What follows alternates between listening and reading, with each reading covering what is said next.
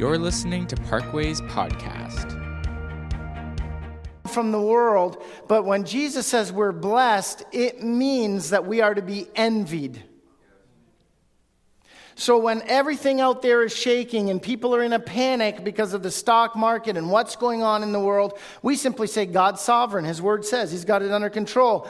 God is my provider. God is my sure foundation. No government, no job, no money. God is. People look at our lives. We're in the same situation they are, but they look at us and go, man, there is something on your life. It's because we're blessed to be envied, right?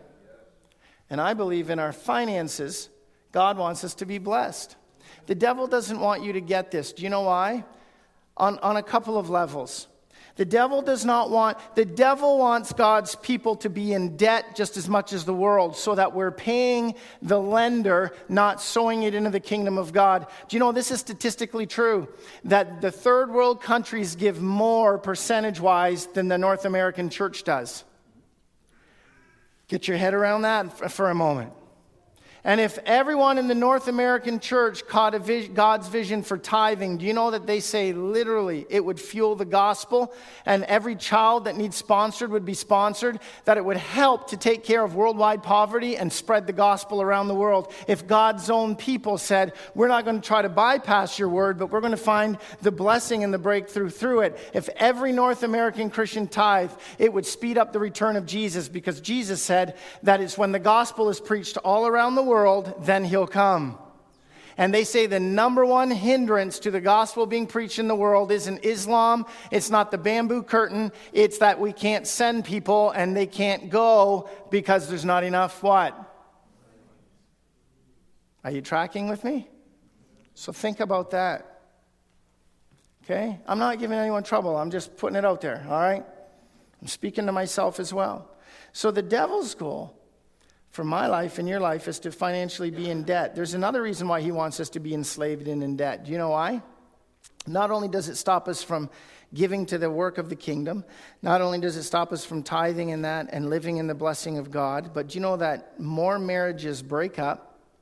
There is more mental health and health issues based on the stress of finances in North America than anything else. And I think that's changing, but so, hey, our money is important to the devil, and it's important to God. And it should be important to us. So, you're going to track with me? You know, a lot of people can sit through a lot of preaching, but as soon as you start talking about money, they say, I'm not going back there anymore. here's, here's a few statistics. John, well, I'll, I'll give them to you in a sec. John 3.16. God loved the world so much that he what? Say it with me gave. God is a giving God. I'm not a natural born giver. First words out of my mouth, well, they were probably wondrous and life changing. I don't know. First words out of my mouth were probably me or mine, and same with you. Very few kids do you see, and if you've heard me use this illustration before, but you see very few kids who are learning to speak saying to their siblings, Yours, share right? Uh, where, where, when do we put on the referee's shirt? When, mine, mine, mine, right? We're not natural born givers. But when we're rebirthed in Jesus Christ, come on, how many parents know it's true? When we're rebirthed in Jesus Christ, there is a seed of desire to want to be givers because it reflects the heart of God. God loved that He gave. By the way, that's a principle in life. What you love, you will give to. If you love your spouse, you will give. If you love your children, you will give. If you love your church, you will give. If you love people, you will give. Right? And so, when we live a generous life, financial breakthrough will follow. But I just want to say this I don't ever want us to give because of what we can receive, because that's the world system, even though I believe it's sowing and reaping is God's system.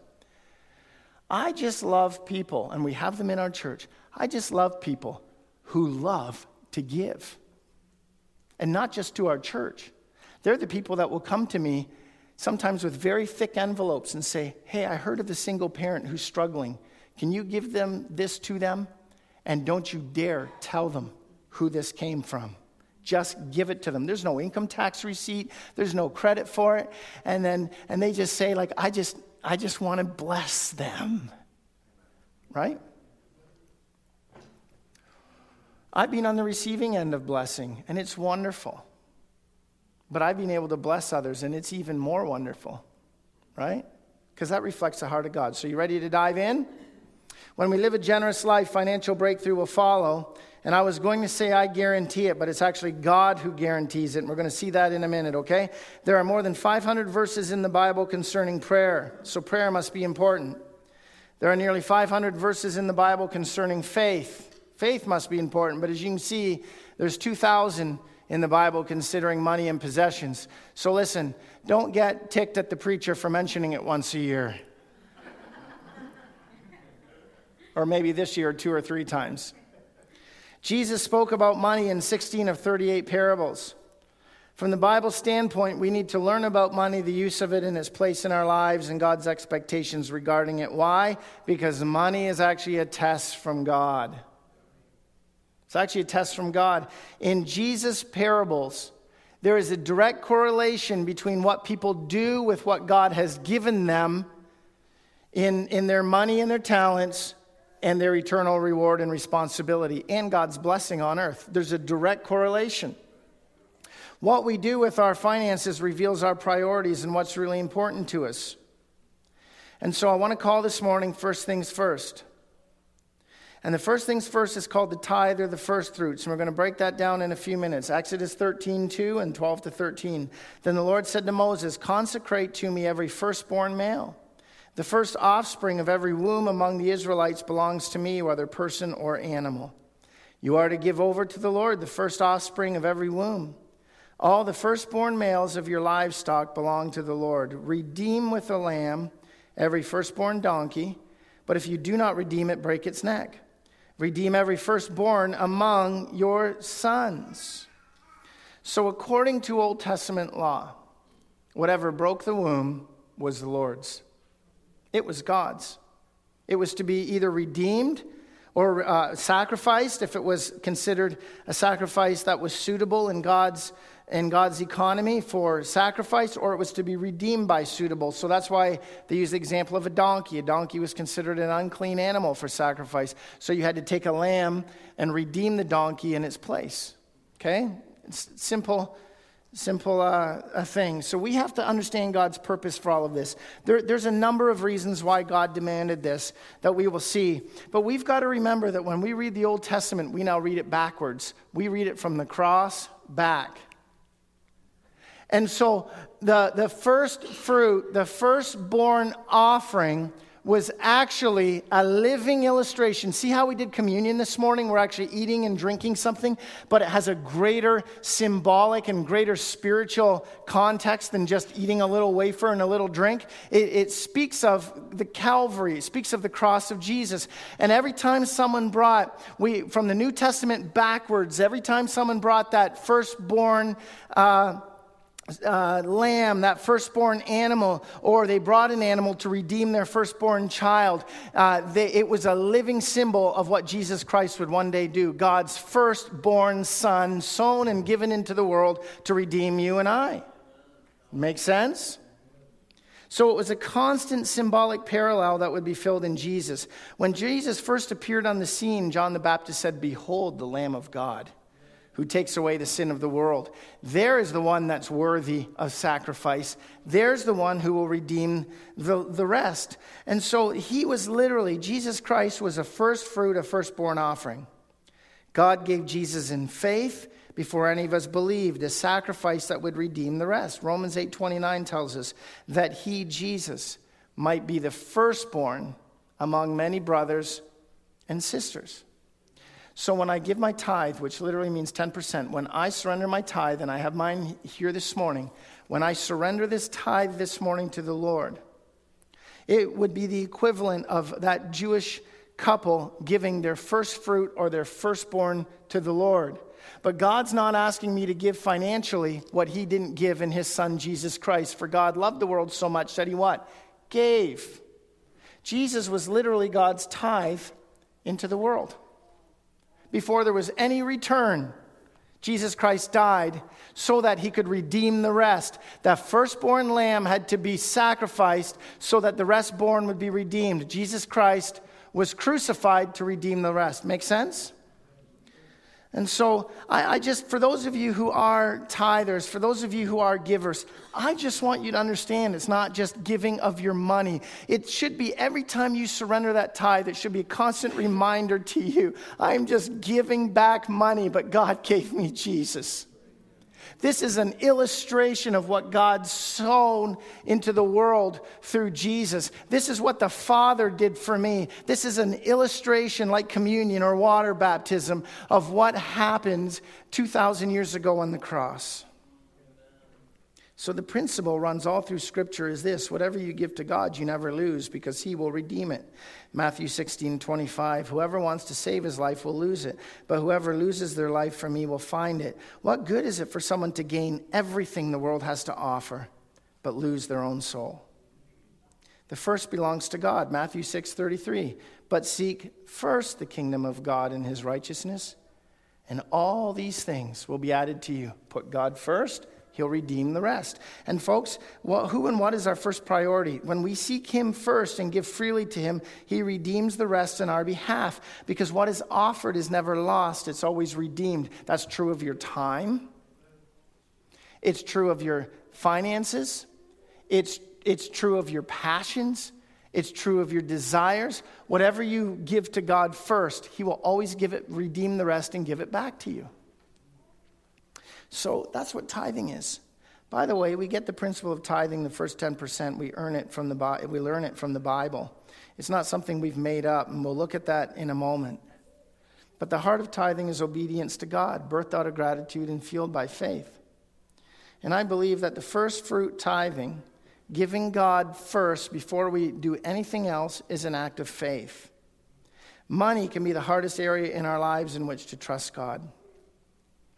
So when we give first to God, when we tithe, we're saying, God, I'm going to give you first. I'm going to honor you before I honor anyone or anything else. How many of you know that Canada Revenue doesn't give you the option to tithe about 40%?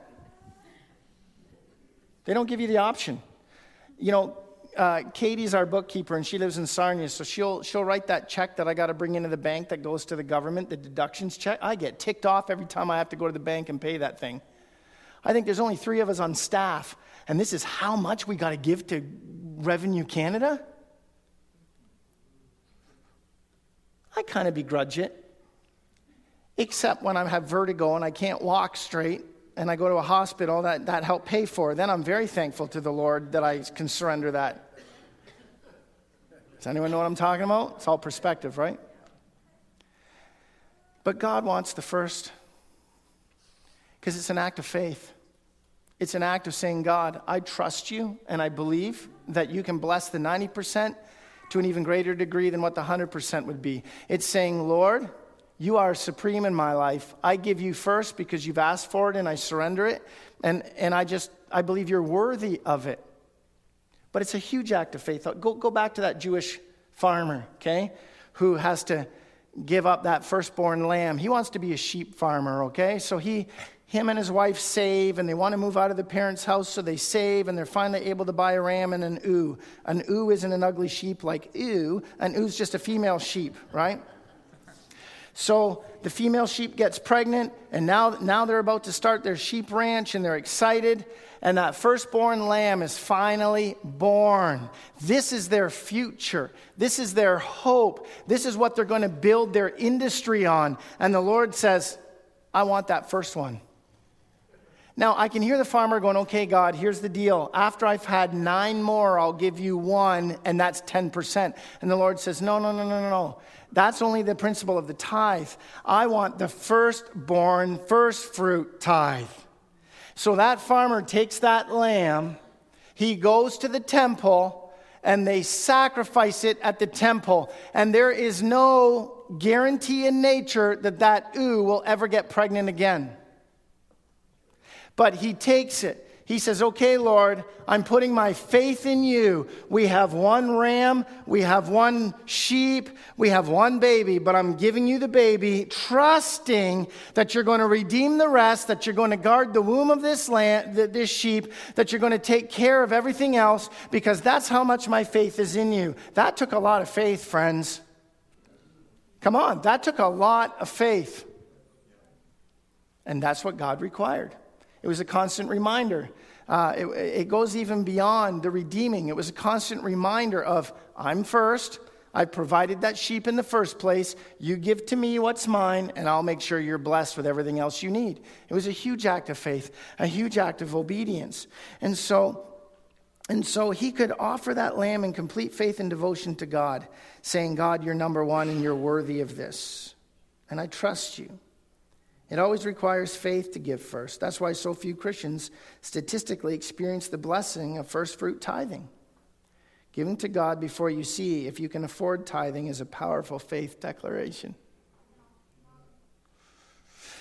Uh, I think that more than any other area in our life, putting God first in our money is a powerful step. That establishes the supremacy of God in our lives and opens us up to incredible blessing. And I think it sets the tone for every other area of our life. It really does. Because again, uh, for me, for me, the hardest area to surrender to God is very often in the area of finances, right? Because our lives are so dependent on it. Here's another principle. Exodus 23 19 says, Bring the best of your first fruits of your soil to the house of the Lord your God doesn't say give it first to a ministry or missionary, but to the house of the Lord. And your house and my house is the place where our children hear the word of God together. It's where we're fed, it's where we're held accountable, it's where what we call our home church. So I want you to know uh, I don't want to lose my reward here, but Jackie and I sponsor a child. We have for years. And we sometimes give to other ministries and individuals, but our tithe always comes to Parkway Church. Always. Always. In the Old Testament times, people were farmer or tradesmen, so they would either give their crop or their animals or the money they made from their trade. You may work in the healthcare, the food industry, the industries. Uh, I don't know where you work, but then your first fruit uh, is is is uh, whatever your your income is. Listen to what Proverbs three nine and ten tells us. Honor the Lord with your wealth, with the first fruit of all your crops. Then your barns will be filled to overflowing, and your vats will brim with new wine. The voice says this Pay tribute to the eternal in all your affairs. Honor him with the best of what you make. That way you will prosper to the fullest and have plenty of food to eat and wine to drink. Honoring God with your first fruits releases God to prosper you. By the way, that word tithe, which is in the scriptures, it literally means in, in the Hebrew language 10%. That's, that's why we use, use that formula. So listen to what Malachi 3 9 and 10 says, and I'm almost done. Then we're going to do something different this morning. Malachi 3 9 and 10 says, Will someone steal from God? Yet you are always stealing from me. But you self centered people still ask, How have we stolen from you? Now listen to this in tithes and offerings. Wow. In tithes and offerings, you've not given me as the law requires. You are cursed with a curse for as an entire nation, you're stealing from me. We won't look at this in too much detail today. You can't steal something that's already yours. Okay, I'm going to say that to this side. you know, you can't steal something that is already yours. So that tells me that that 10% isn't mine, it's his. God doesn't ask me to give 10% of my money.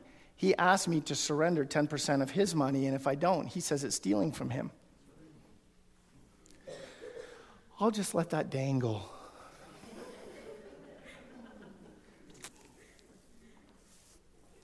Some argue, well, I'm not under law anymore. By the way, verse 6 of Malachi 3 says, I am the Lord and I do not change. Some argue, well, I'm not under the law anymore, I'm under grace, not obligated to tithe.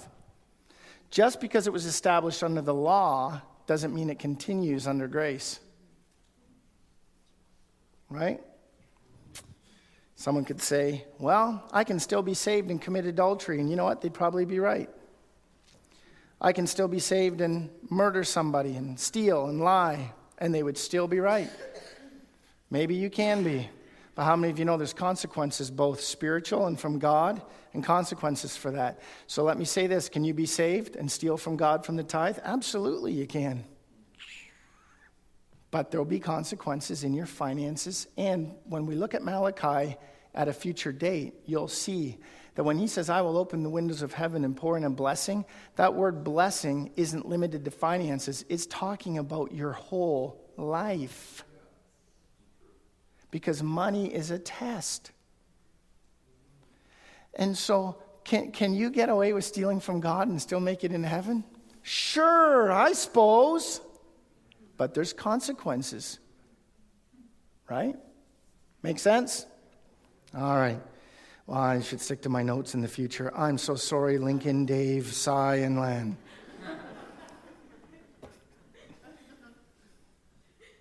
In fact, let me say this grace empowers us to live beyond the letter of the law, it doesn't give us a license to break the law.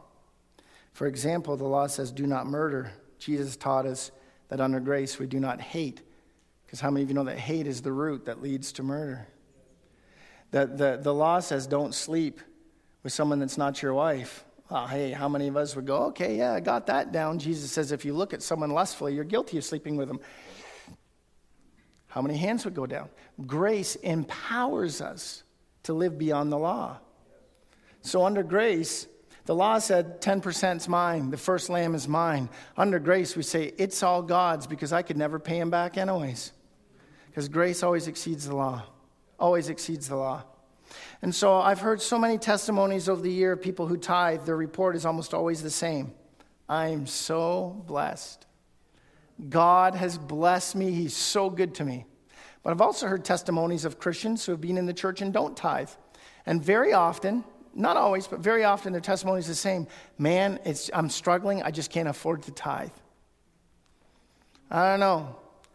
I would rather be in the camp that says I'm so blessed than the people that say I can't afford. In fact, I would go on record and I will say, I am so blessed I can't afford not to tithe. And if you think that we're just rolling in the dough, we're okay, but we're so blessed we can't afford. Listen to what Romans 11 16 says. Just as the entire batch of dough is holy because the portion given uh, as an offering is holy, for if the root of the tree is holy, the branches will be too. So the first portion redeems the rest.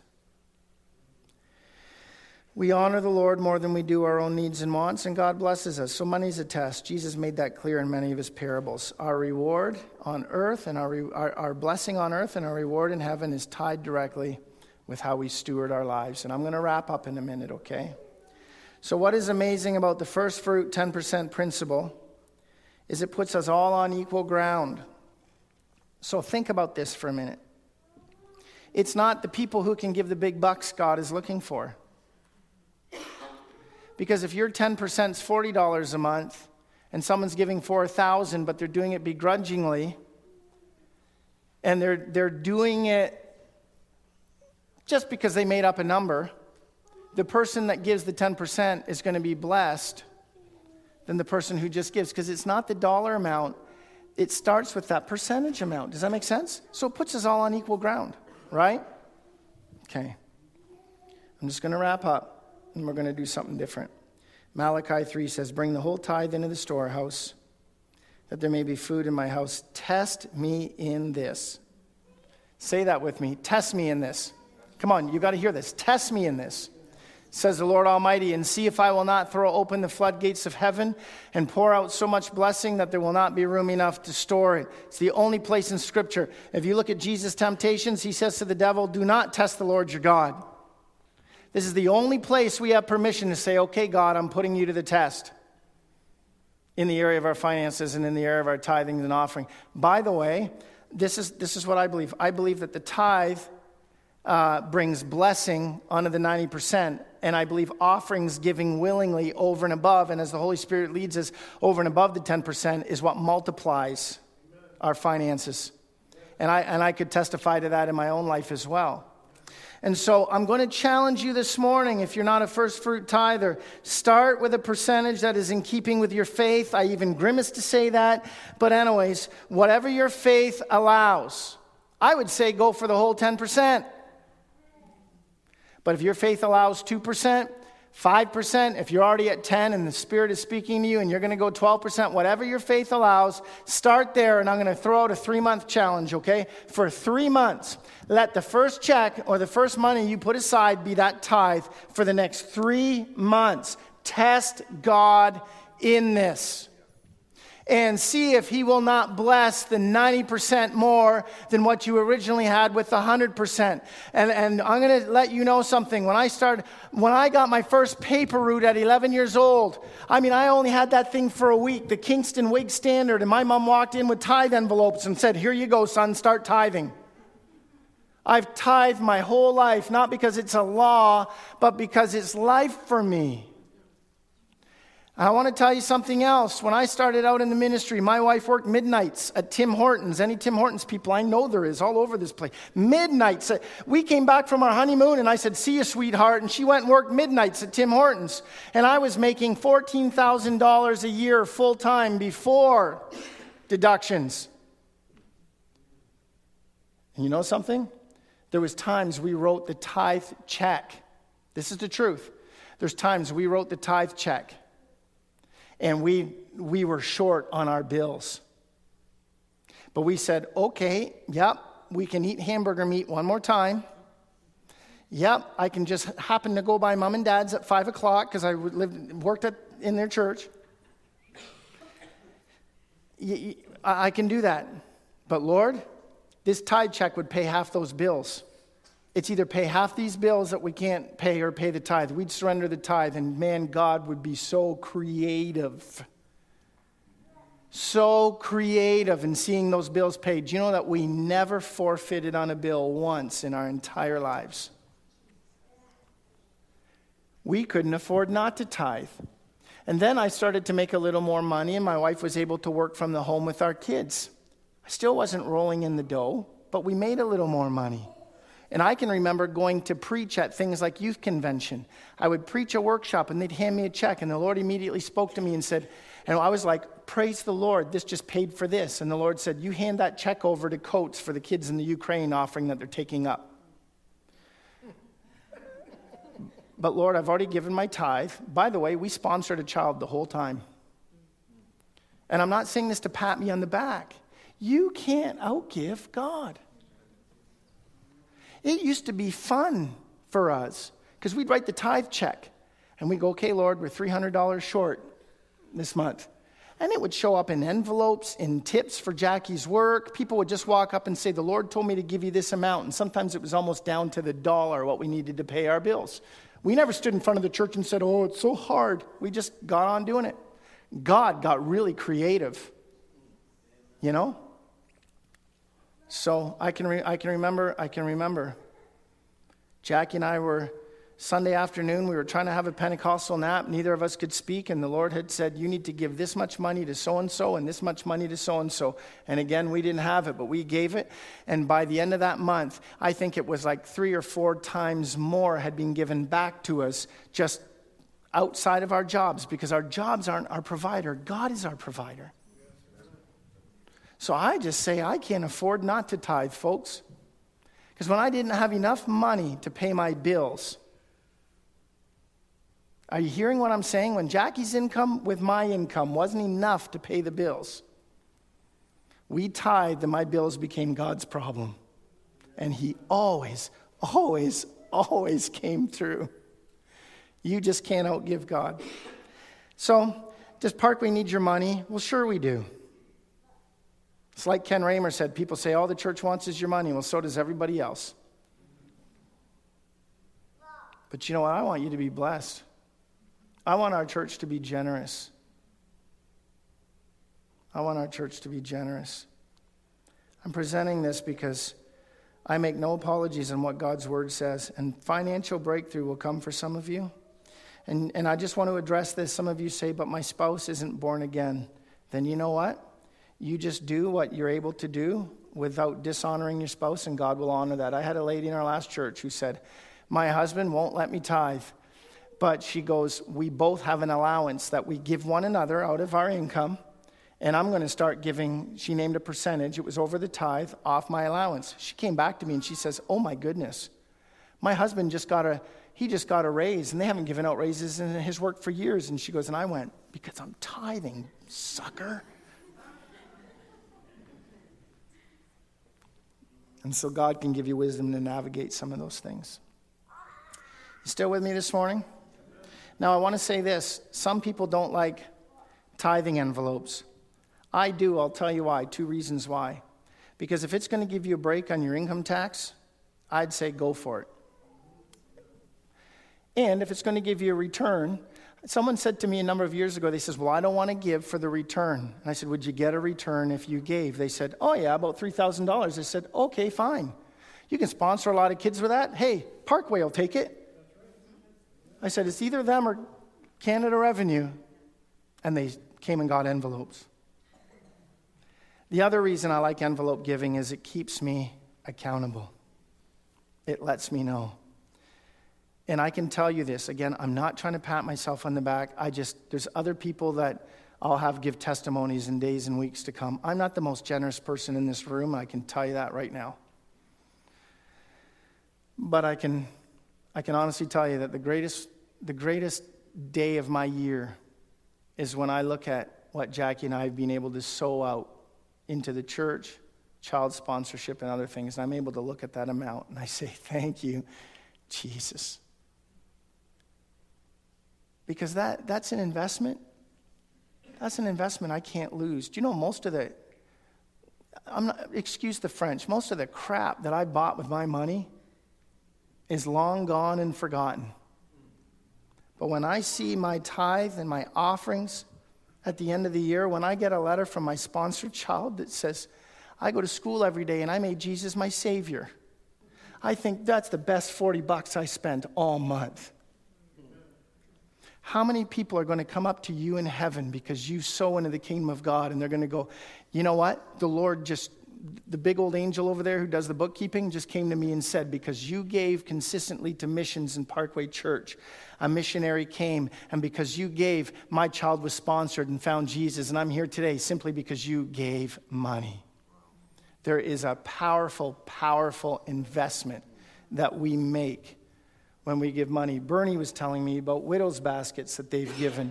Missionaries tell me how the money goes to feed the hungry and give them Jesus. Awesome. Amen.